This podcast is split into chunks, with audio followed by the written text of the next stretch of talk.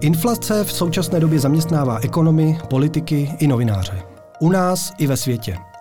Již se neptáme, zda nastane, ale jak bude vysoká a jak moc postihne naše úspory a platy.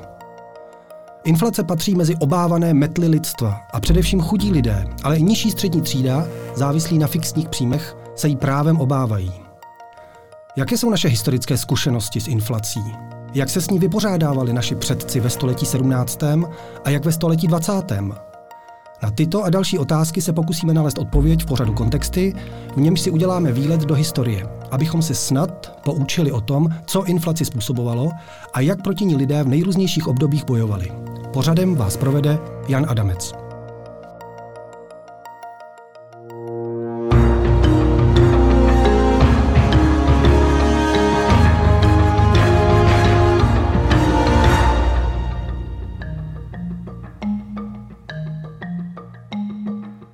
Dnešní díl věnujeme inflaci a tomu, jak v nejrůznějších obdobích evropské historie ovlivňovala životy našich předků a jak dopadala především na méně majetné vrstvy.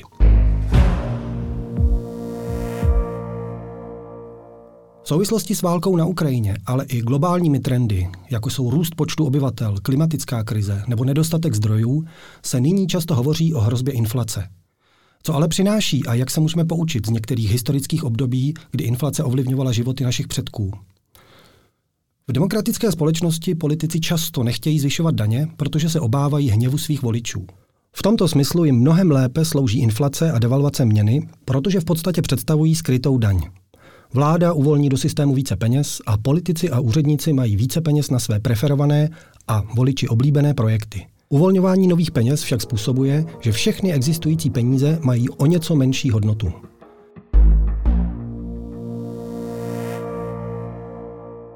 Jak dodává historik Jack Weatherford, inflační spirály, které státy během 20. století zažívaly, nesouvisely ani tak s ekonomikou, jako spíš politikou a své kořeny měly v rozhodnutích, která učinila vláda, nebo přesně v rozhodnutích, která vláda odmítla učinit. Zpočátku by se mohlo zdát, že inflační daň se bude vztahovat na všechny lidi stejně, protože všichni lidé používají peníze, nebo že dokonce nejvíce postihne ty, kteří mají těch peněz nejvíce. Míra inflace je sice pouhý číselný index, ale jedná se o průměr založený na zcela odlišných životních podmínkách. Hází do jednoho pytle miliardáře a chudáka a v tom spočívá velká nerovnost.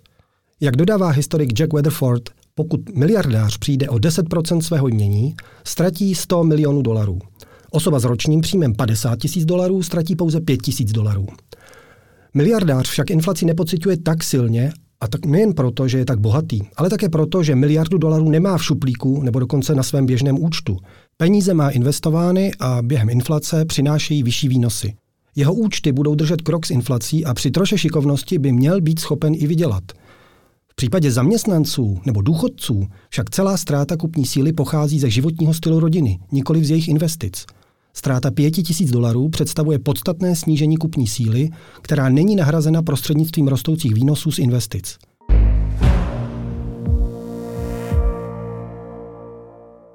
Jak připomíná historik Jack Weatherford, daň z inflace je nejvíce regresivní ze všech forem zdanění, protože nejvíce poškozuje chudé. Inflaci bychom dokonce mohli nazvat jednoduše jako daň z chudoby. Chudí používají více hotovosti a je u nich větší pravděpodobnost, že žijí z fixních zdrojů příjmu – jako jsou důchody nebo platby od státu nebo sociální transfery, které rostou jen pomalu a daleko za mírou inflace. Daň z přidané hodnoty, další forma retrogresivního zdanění, zdaňuje pouze to, co jednotlivec skutečně utratí.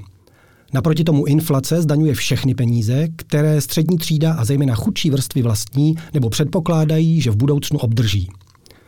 Jak dodává historik Jack Waterford, inflační daň poškozuje také velké segmenty šedého nebo neformálního trhu, ale také nelegální aktivity. Vláda prostřednictvím inflace neustále snižuje hodnotu hotovosti, která tvoří jádro jejich podnikání. Na rozdíl od legálních podniků, které mohou snadno převést svou hotovost do jiných druhů investic, mají například distributoři drog velké problémy s ochranou svých peněz prostřednictvím investic nebo dokonce úročených bankovních účtů. Inflace tak způsobila ve druhé polovině 20. století útěk od hotovosti. S tím, jak hotovost ztrácela na významu v obchodě, zejména v mezinárodním obchodě, si však zachovala svůj význam v obchodu s drogami a v dalších nelegálních aktivitách.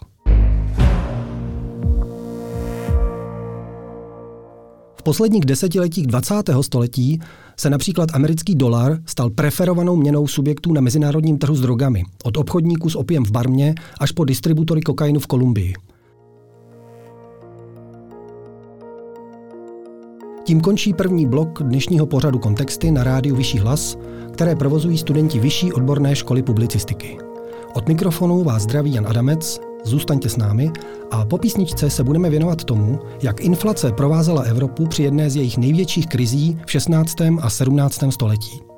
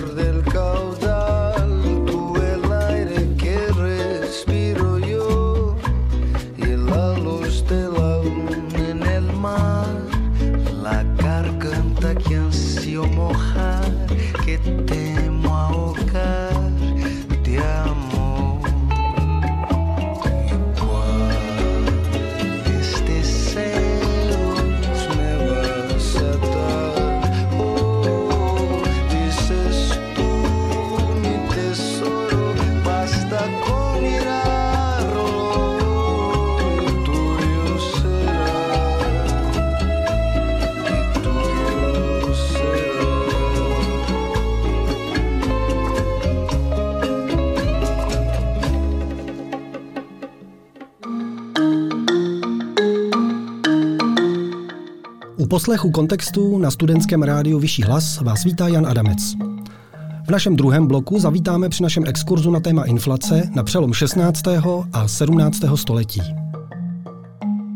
V 90. letech 16. století vstoupila tzv. dlouhodobá cenová revoluce v Evropě do své nové fáze, do dlouhého a velmi bolestného období, které historici nazývají všeobecnou krizí 17. století. Byla to jedna z nejtemnějších ér evropských dějin, až po katastrofě 14. století. První příznaky se podobaly středověké krizi. V poslední čtvrtině 16. století postihla evropskou ekonomiku kombinace rostoucích cen a klesajících příležitostí, kterou neoklasičtí ekonomové na konci 20. století nazvali tzv. stagflací.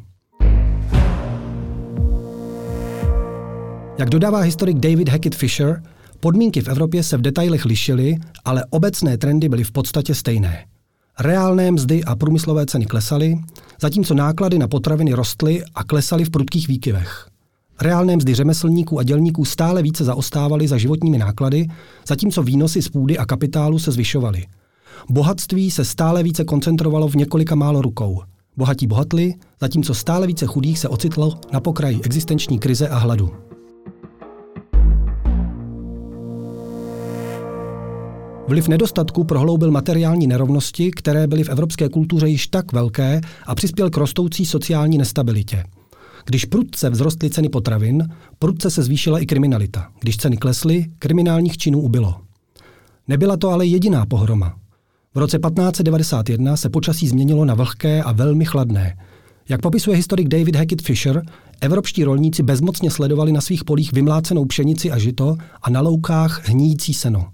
Totéž se opakovalo i následující rok, rok poté a celkem sedm let po sobě. Během velkého nedostatku hlásili mnohé části Evropy velké potíže s takzvanou krvavou chřipkou, což byla nemoc spojená především s podvýživou. Brzy se oslabenou populací rychle šířily další epidemické choroby. Mor se vrátil do Evropy a pustošil její města i části venkova. Jednou z nejhorších epidemií byl tzv. kantábrijský mor, jenž v letech 1597 až 1602 zabil na Pironejském poloostrově půl milionu lidí a poté se šířil i do dalších zemí. Současně se zvyšující se úmrtností klesala porodnost. Jak popisuje historik David Hackett Fisher, od severního Německa až po jižní Španělsko počet obyvatel po dlouhém období růstu prudce klesal. Podle křestních matrik v Tolecké katedrále počet narozených dětí klesl od poloviny 16. století do roku 1617 až o 50 Kombinovaný efekt rostoucí úmrtnosti a klesající porodnosti způsobil v 17. století obrat v demografickém růstu. Bylo to jediné období po období černé smrti z 14. století, kdy počet obyvatel Evropy skutečně klesl.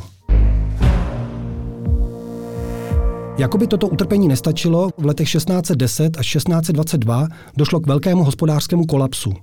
Například v Gdaňsku se po roce 1619 zhroutil obchod s obilím a v Anglii, Itálii a Španělsku se prodej vlny a textilu po roce 1620 dostal do hluboké krize, která trvala půl století. Hladomor, mor a hospodářskou krizi doprovázely konflikty, jež byly podle historika Davida Hacketa Fishera četné i kruté zároveň. Nejničivější byla série náboženských a politických konfliktů, kterou historici nazývají 30-letá válka a která trvala v letech 1618 až 1648. Na počátku 17. století dosáhly evropské armády své největší velikosti od dob starověkého Říma. Jejich vydržování si vyžádalo vysoké náklady v době, kdy se snižovaly veřejné příjmy v důsledku kombinace hladomoru, moru, války, deprese, regresivního zdanění a měnové inflace. Válka tak v tomto období byla pro lidi o to destruktivnější. Jak dodává historik David Hackett Fisher, vlády se v nouzi uchylovaly ke všem obvyklým fiskálním trikům. Některé se pokusily o deficitní financování, jiné systematicky znehodnocovaly své mince Mnohé se snažili vymoci od rozhořčeného obyvatelstva další daně. Výsledkem byla éra revolucí a povstání prakticky ve všech evropských státech. Utrpení Evropy ve všeobecné krizi 17. století bylo srovnatelné jen s utrpením 14. století. Tentokrát však Evropa trpěla jiným způsobem. 17. století bylo obdobím poklesu počtu obyvatel, ale rozsah jeho poklesu byl mnohem menší než ve století 14.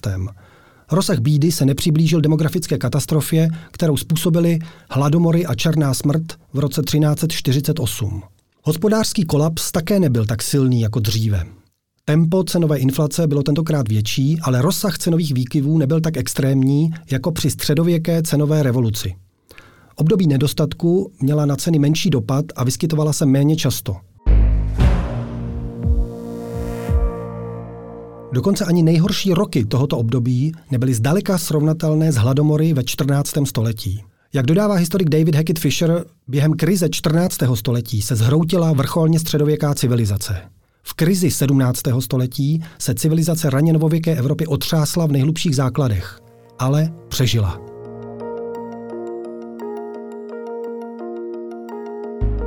Druhý blok dnešního pořadu Kontexty na studentském rádiu Vyšší hlas které provozují studenti Vyšší odborné školy publicistiky, je u konce. Od mikrofonu vás zdraví Jan Adamec a po pauze si připomeneme, jakou roli hrála inflace během první světové války a hlavně po ní.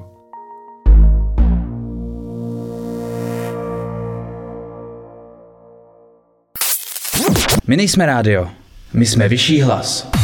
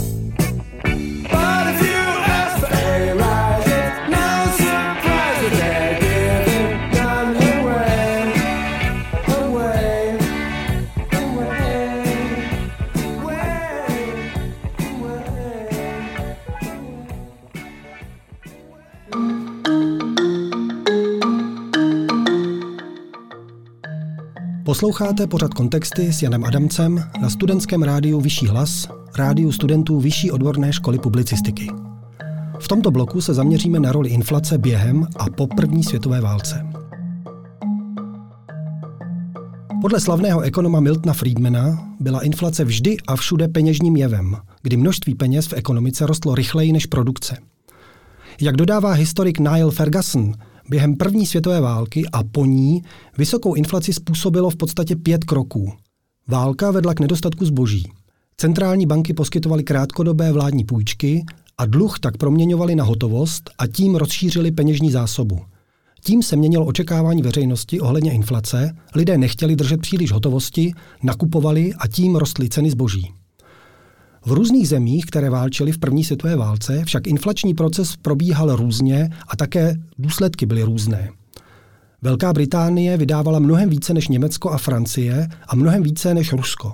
Vyjádřeno v dolarech, veřejné dluhy Británie, Francie a Spojených států vzrostly mezi dubnem roku 1914 a březnem 1918 mnohem více než dluhy Německa. Ve srovnání s rokem 1913 se velkoobchodní ceny v Itálii, Francii a Británii do roku 1918 zvýšily více než v Německu. Index životních nákladů v Berlíně byl v roce 1918 dvakrát vyšší než před válkou. V Londýně byl tento rozdíl jen o něco málo menší. Proč se tedy Německo po první světové válce propadlo do hyperinflace? Proč to byla marka, která se zhroutila? Klíč spočívá podle Naila Fergusona v roli trhu s dluhopisy ve válečném a poválečném finančnictví. Jak dodává historik Niall Ferguson, všechny válčící země zahájily během války prodej válečných dluhopisů a přesvědčili tisíce drobných střadatelů, kteří nikdy předtím státní dluhopisy nekupovali, že je to jejich vlastenecká povinnost. Na rozdíl od Británie, Francie, Itálie nebo Ruska, však Německo nemělo během války přístup na mezinárodní trh s dluhopisy – Zatímco dohodové mocnosti mohly prodávat dluhopisy ve Spojených státech nebo v celém kapitálově bohatém britském impériu, centrální mocnosti Německo, Rakousko-Uhersko nebo Osmanská říše byly odkázány na vlastní zdroje. V důsledku toho byl prodej válečných dluhopisů pro Němce a jejich spojence postupně stále obtížnější, protože apetit domácích investorů se brzy nasytil. Německé a rakouské úřady se museli mnohem dříve a v mnohem větší míře než Británie obrátit na své centrální banky s žádostí o krátkodobé financování. Růst objemu pokladničních poukázek v rukou centrální banky byl předzvěstí inflace, protože na rozdíl od prodeje dluhopisů veřejnosti zvyšovala výměna těchto poukázek za bankovky peněžní zásobu. Porážka sama o sobě znamenala vysokou cenovou přirážku. Všechny strany ujišťovaly své daňové poplatníky a držitele dluhopisů, že nepřítel za válku zaplatí. Nyní v Berlíně nastala splatnost účtů. Jedním ze způsobů, jak chápat poválečnou hyperinflaci, je tedy jakási forma státního bankrotu. Ti, kdo si koupili válečné dluhopisy, investovali do příslibu vítězství. Porážka a revoluce představovaly státní platební neschopnost, jejíž hlavní tíhu museli nutně nést věřitelé německé říše.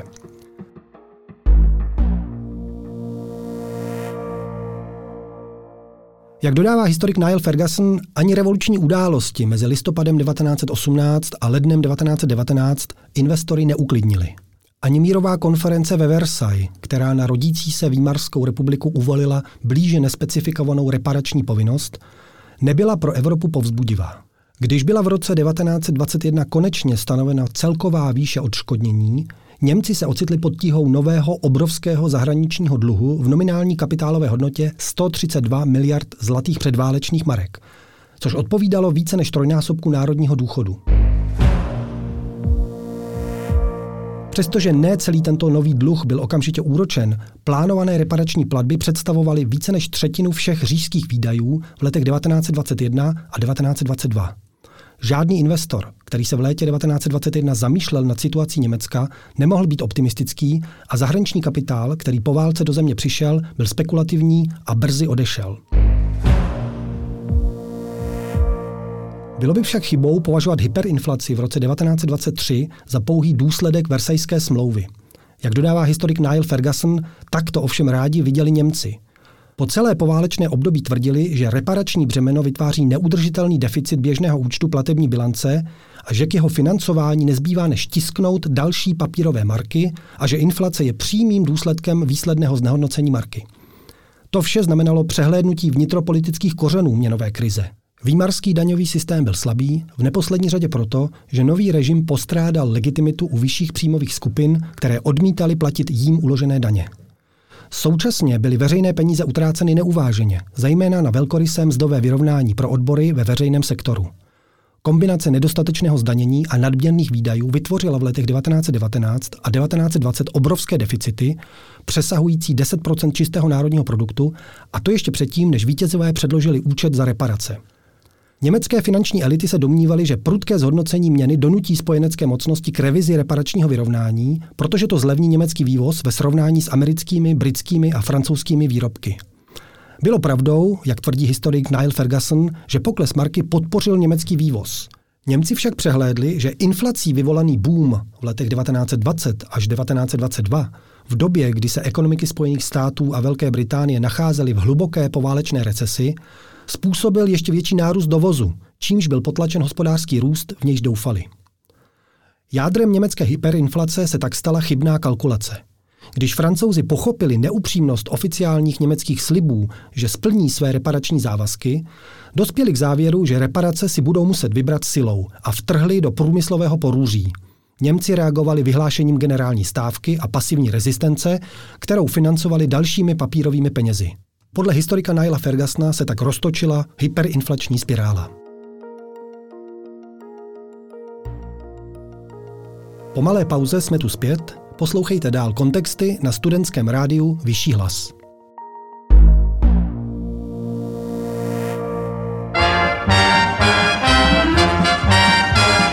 Když ještě civilizace nebyla, vládla celým širým světem idyla lidi byli jen nahatý v opice, Brontosaurus válcoval jim silnice, poledne mu dali metrák přesličky. A pak v jeho stínu hráli kuličky. Brontosaurus hrál, Lido obsi hrál, když dostal hlad, tak si vzal a potom klidně spal. K obědu měl datle, k večeři zas jelena, spal mi měl paraple, mlíko z vemena, nic nepočítal, nebyly peníze, měl to, co si vzal, nebyla kríze a k tomu času byla fůra. Lidi byli nevinní, nebyla cenzura, nečtli noviny. Jak dosvědčí předpotopní nálezy, diluvium neznalo vynálezy. Jednoho dne přišlo lidem za těžký, chodit líčit na mamuty jen pěšky. Vypsali soutěž na vynález kola, netušíce, co zla kolo vyvolá. Každý kolo chtěl, dal za něco měl, ten, co kolo vymyslel, čím dále více chtěl, dávali mu škeble.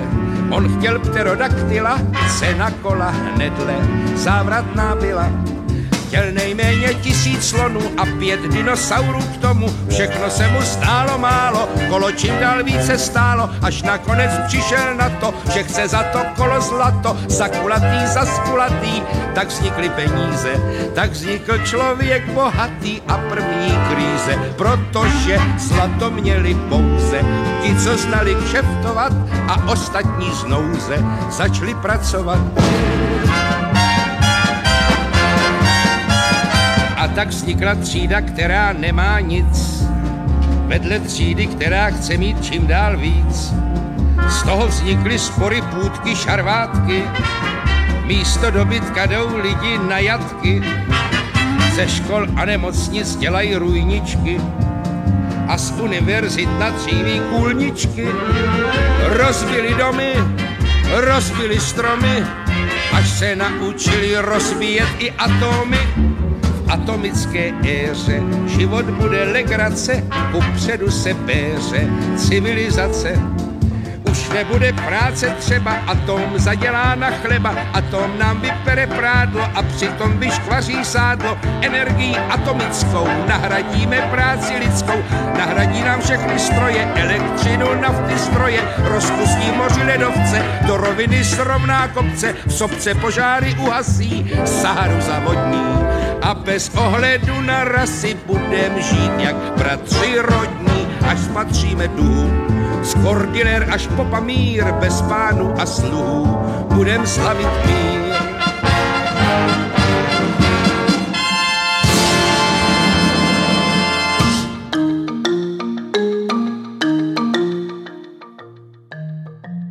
Vítám vás u poslechu dnešního dílu pořadu Kontexty na studentském rádiu Vyšší hlas. U mikrofonu je Jan Adamec a v tomto bloku se budeme zabývat tím, jak inflace řádila v západní Evropě v 70. letech 20. století. Jak dodává historik Ian Kershaw, bezprostředním důsledkům ropné krize v roce 1973, kdy se skokově zvýšily v důsledku války a napětí na Blízkém východě ceny ropy, nebylo možné v západní Evropě uniknout. Vlády přijaly mimořádná opatření, zavedly příděly benzínu a topného oleje, omezili používání vozidel, která jsou nezbytná, zejména v neděli, a zavedli rychlostní limity, aby snížili spotřebu. Lidé také začali kupovat menší a úspornější automobily, aby utratili méně za benzín. Britská vláda nabádala své občany, aby i v chladných zimních měsících vytápěli pouze jednu místnost v domě – Nizozemským občanům zase hrozilo za překročení přídělu spotřeby elektřiny vězení. Panika ale brzy opadla, jakmile bylo embargo zrušeno. Čtyřnásobné zdražení ropy však mělo mnohem závažnější a dlouhodobé důsledky. V druhé polovině roku 1974 vedlo k vážné recesi, snížilo průmyslovou výrobu a přineslo pokles hrubého národního produktu. Ceny komodit vzrostly v roce 1974 v celé Evropě o více než 13% což zvýšilo již tak rostoucí inflaci. Ve srovnání s lety 1950 až 1973 byly spotřebitelské ceny v desetiletí 1973 až 1983 v průměru více než dvakrát vyšší, ve středomořských zemích více než čtyřikrát. Jak dodává historik Ian Kershaw, inflací byli zasaženi zejména lidé s fixním příjmem – Růst cen se přenášel na spotřebitele, což nevyhnutelně vedlo k požadavkům na růst mest, aby udrželi tempo s vyššími životními náklady, což ovšem jen dále prohlubovalo inflaci. Rostoucí náklady na zaměstnání ale vedly k propouštění. Nezaměstnanost vyskočila z průměrných 2 až 4% v letech 1950 až 1973 na 12% v následujícím desetiletí. V západní Evropě bylo brzy bez práce více než 7 milionů lidí, Nejhůře byla postižena tradiční odvětví, zaměstnávající velké množství manuálně pracujících lidí. Těžební průmysl, ocelářství, stavba lodí, textilní průmysl. Výroba v mnoha odvětvích již tak pod konkurenčním tlakem dravé japonské konkurence zde výrazně poklesla a naopak nezaměstnanost výrazně poskočila. Jak dodává historik Ian Kershaw, rostoucí nezaměstnanost a rostoucí inflace byly jevy, které mátly klasickou ekonomickou analýzu a odolávaly tradičním řešením. Objevil se fenomén stagflace. Nejdynamičtější ekonomika Evropy, západní Německo, se s ní vyrovnávala poměrně úspěšně. Inflace se v letech 1973 až 1981 držela pod 5% a nezaměstnanost pod 3%. Narušení ekonomiky, která stále zaznamenávala růst kolem 2%, bylo tedy relativně malé. V nejhůře postižených zemích, ve Velké Británii a Itálii, to bylo mnohem závažnější. Italská ekonomika stále solidně rostla, ale inflace dosahovala 17% Nejhůře na tom byla Velká Británie, která v letech 1973 až 1981 rostla pouze o 0,5% zatímco inflace se pohybovala v průměru okolo 15% na počátku 70. let 20. století se kdysi světová průmyslová velmoc, Velká Británie, nacházela podle historika Iana Kershawa v žalostném hospodářském stavu. Podepsali se na něm dlouhá léta nedostatečných investic, zkostnatělá struktura odborů, špatné řízení a politické chyby v hospodářském plánování a politice britských vlád.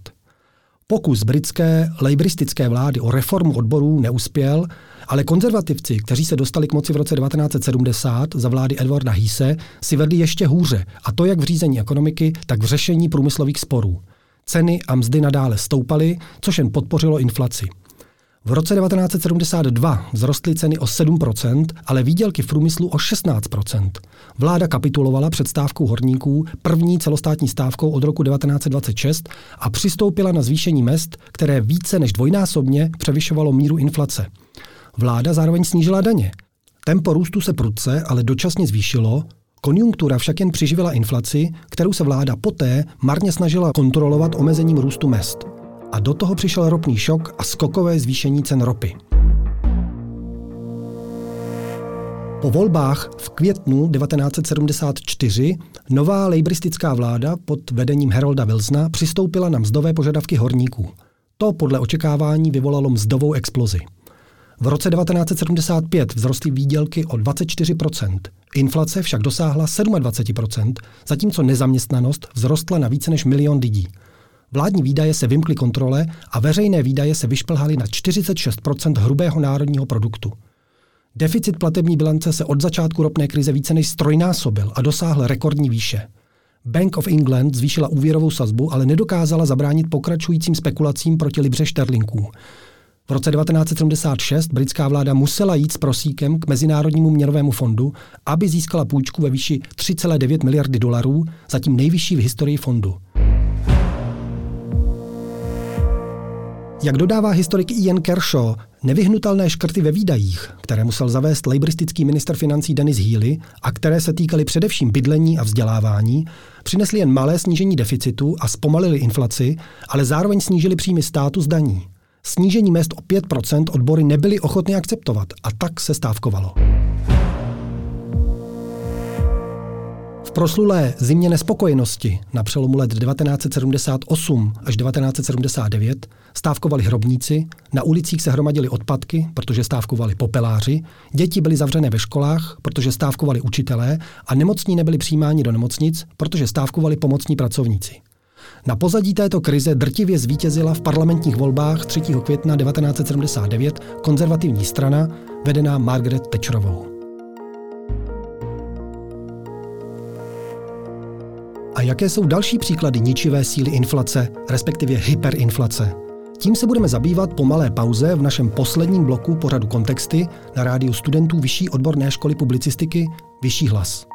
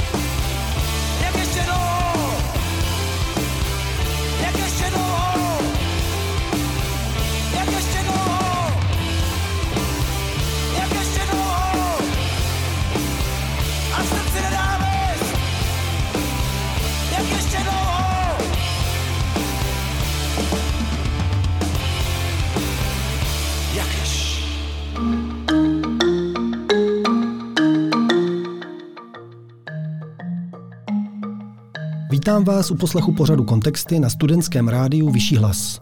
U mikrofonu je Jan Adamec a v našem posledním bloku se budeme zabývat příklady toho, jak hyperinflace v podstatě dovedla konkrétní země k bankrotu a kolapsu, a nebo jim naopak v letčem pomohla. Hyperinflace má vážné důsledky pro stabilitu národního hospodářství, vládu i obyvatele. Často je ale jen důsledkem již existujících politických a společenských krizí. Spíše než pouhým ekonomickým prostředkem směny nebo zúčtovací jednotkou jsou peníze symbolem základních společenských vazeb. Stabilita a hodnota peněz závisí na stabilitě společenských a politických institucí dané země. Jak dodává ekonom Matthew Johnson, hyperinflace je obecně považována za důsledek neschopnosti vlády a její fiskální nezodpovědnosti. Hyperinflaci v poválečném Maďarsku, která trvala od srpna 1945 do července 1946 a jejíž denní míra inflace byla 207% a ceny se zdvojnásobily každých 15 hodin, vyvolala ale vládní politika. Byl to pro ně paradoxně nástroj, jak postavit na nohy válkou zničenou ekonomiku. Vláda použila inflaci jako daň pro své občany, aby pomohla zaplatit poválečné reparace a platby okupační sovětské armádě. Inflace měla také stimulovat agregátní poptávku s cílem obnovit výrobní kapacity. Druhá světová válka měla na maďarskou ekonomiku devastující vliv. Polovina průmyslových kapacit byla zničena a infrastruktura byla v troskách. Jak dodává ekonom Matthew Johnson, místo, aby se vláda snažila tlumit inflaci snižováním peněžní zásoby a zvyšováním úrokových sazeb, což by byla politika, která by zatížila již tak oslabenou ekonomiku, rozhodla se nasměrovat nové peníze prostřednictvím bankovního sektoru do podnikatelských aktivit, kde by pomohly obnovit výrobní kapacity, infrastrukturu a hospodářskou aktivitu. Plán byl zřejmě úspěšný, protože v srpnu 1946 kdy byla v Maďarsku zavedena nová měna, forint, byla obnovena také velká část předválečné průmyslové kapacity. Hyperinflace také zasáhla od března 2007 do listopadu 2008 africké Zimbabwe. Již předtím země trpěla ekonomickými problémy a například již v roce 1998 byla roční míra inflace 47 na konci hyperinflačního období se hodnota zimbabského dolaru snížila natolik, že musel být nahrazen různými zahraničními měnami. Denní míra inflace byla 98% a k zdvojnásobení cen stačilo 24 hodin. Jak dodává ekonom Matthew Johnson, po získání nezávislosti na Velké Británii v roce 1980 se zimbabská vláda zpočátku rozhodla dodržovat řadu hospodářských politik, které se vyznačovaly fiskální obezřetností a disciplinovanými výdaji. Toto předsevzetí však nevydrželo dlouho. Koncem roku 1997 začaly přílišné výdaje vlády znamenat pro její ekonomiku problémy. Spekulanti začali útočit na zimbabskou měnu a směný kurz oslabil. Prudce vzrostly dovozní ceny, což následně vyvolalo hyperinflaci. V zemi se projevila náklady tlačená inflace, způsobená vyššími cenami práce a surovin. Situace se zhoršila poté, co se v ekonomice projevil dopad vládní pozemkové reformy a utrpěla zemědělská produkce. Zásoby potravin byly nízké, což způsobilo, že se ceny vyšplhaly ještě výše. Jak dodává ekonom Matthew Johnson, vláda zavedla přísnou měnovou politiku, zpomalila inflaci, ale na druhou stranu způsobila nerovnováhu mezi nabídkou a poptávkou po zboží v zemi, což vyvolalo jiný druh inflace, takzvanou poptávkovou inflaci, tedy tlak na růst cen způsobený nedostatkem nabídky. V březnu 2007 již země zažívala plnou hyperinflaci. Teprve poté, co Zimbabwe opustilo svou vlastní změnu a začalo používat jako prostředek směny zahraniční měnu, se hyperinflace v zemi snížila. Třetím příkladem je Jugoslávie. Po jejím rozpadu na počátku roku 1992 a vypoknutí bojů v Chorvatsku a Bosně a Hercegovině dosáhla měsíční inflace v nové svazové republice Jugoslávie, dříve známé jako Srbsko, a Černá hora hodnoty 50%, což je limit, kde již začíná hyperinflace. V období od dubna 1992 do ledna 1994 se denní míra inflace pohybovala okolo 64%, to jest ceny se zdvojnásobily každých 36 hodin. Jak dodává ekonom Matthew Johnson, rozpad Jugoslávie vedl k rozpadu meziregionálního obchodu, což vedlo k poklesu výroby v mnoha průmyslových odvětvích. V nové svazové republice zůstala zachována velikost byrokracie staré Jugoslávie, která zahrnovala i značné vojenské a policejní síly, přestože se nyní rozkládala na mnohem menším území. Vzhledem k eskalaci války v Chorvatsku a Bosně a Hercegovině se vláda rozhodla tuto přebujelou byrokracii a velké výdaje, které vyžadovala, nesnižovat a zachovala je. Mezi květnem 1992 a dubnem 1993 uvalila Organizace spojených národů na zemi mezinárodní obchodní embargo. Výroba klesala, klesaly daňové příjmy, zhoršil se fiskální deficit vlády, který se zvýšil z 3% HDP v roce 1990 na 28% v roce 1993. Aby vláda tento deficit pokryla, začala tisknout peníze. Než se ale dostali z tiskárny k spotřebitelům, byly již v podstatě bezcené. V lednu 1994 měna dinár oficiálně skolabovala a jako nové zákonné platidlo pro všechny finanční transakce, včetně placení daní, byla nově přijímána německá marka.